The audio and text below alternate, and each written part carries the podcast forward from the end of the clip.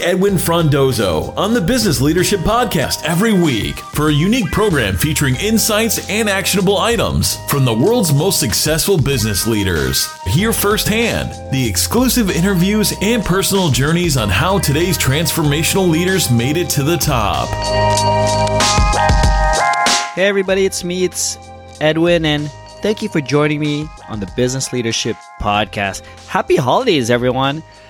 I'm so happy that you're here joining me this week, but not to disappoint you on the holidays, but I'm doing a remix. I'm changing it up a bit because I'm currently in Slovakia with my family, celebrating the holidays with our family and friends over here.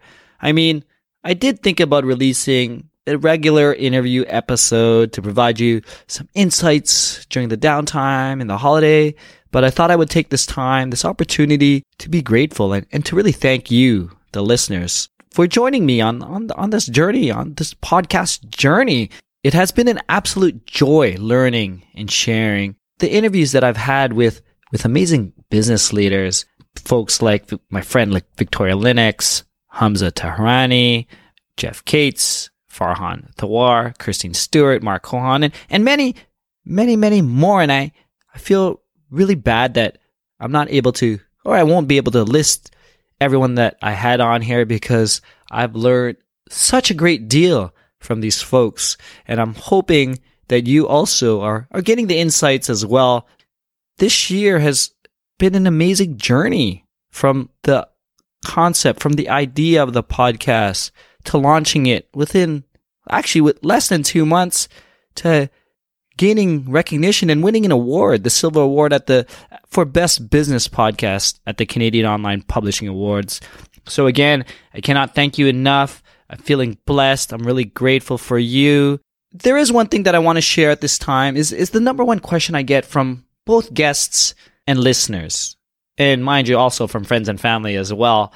But it's why did you start this podcast? So last year at this time, I was doing a lot of, I wouldn't say soul searching, but I was gunning through a lot of professional development books. And, and one in particular hit home with me. It was, it's called How to Live a Good Life by Jonathan Fields, uh, entrepreneur and author out of New York City. He does the Good Life Project.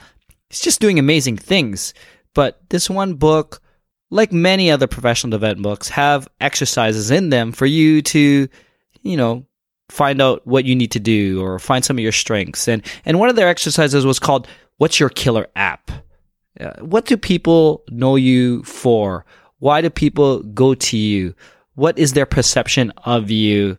And I guess the whole idea about it is to see if what you're doing today doesn't match up to what people perceive you for. And by doing so, it might match up things and make you live a good life because you're doing things that you know your outside world says that you should be doing and and vice versa. So i did that exercise and man was it really scary to do. You're, you're sending an email to friends colleagues business partners customers and it's scary to press send. You're asking these people to hey by the way we've known each other x amount of years. What do you know me for?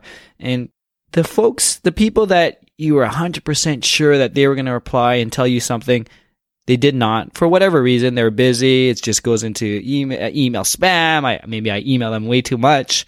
And the folks that I didn't think were going to actually reply gave me the most concise feedback, reply. And it was really nice to hear what they thought about me.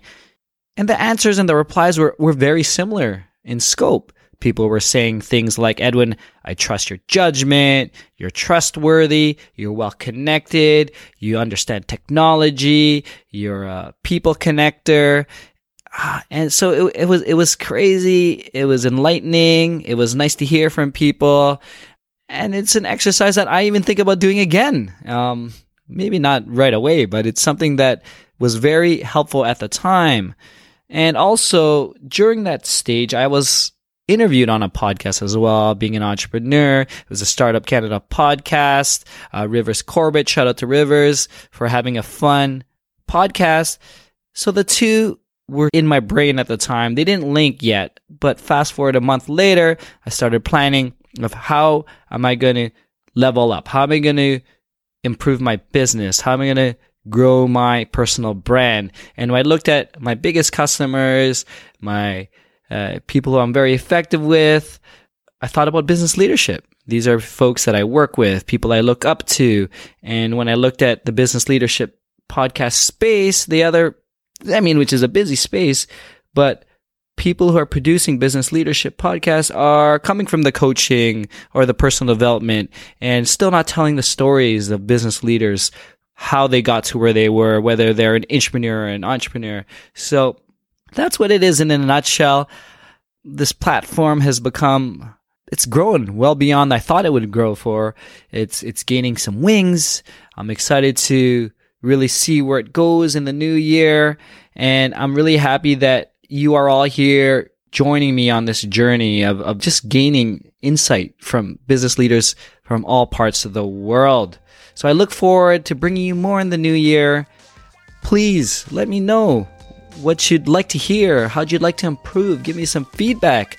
But until then, like I said, let's take this time with family and friends, enjoy each other. And so happy holidays.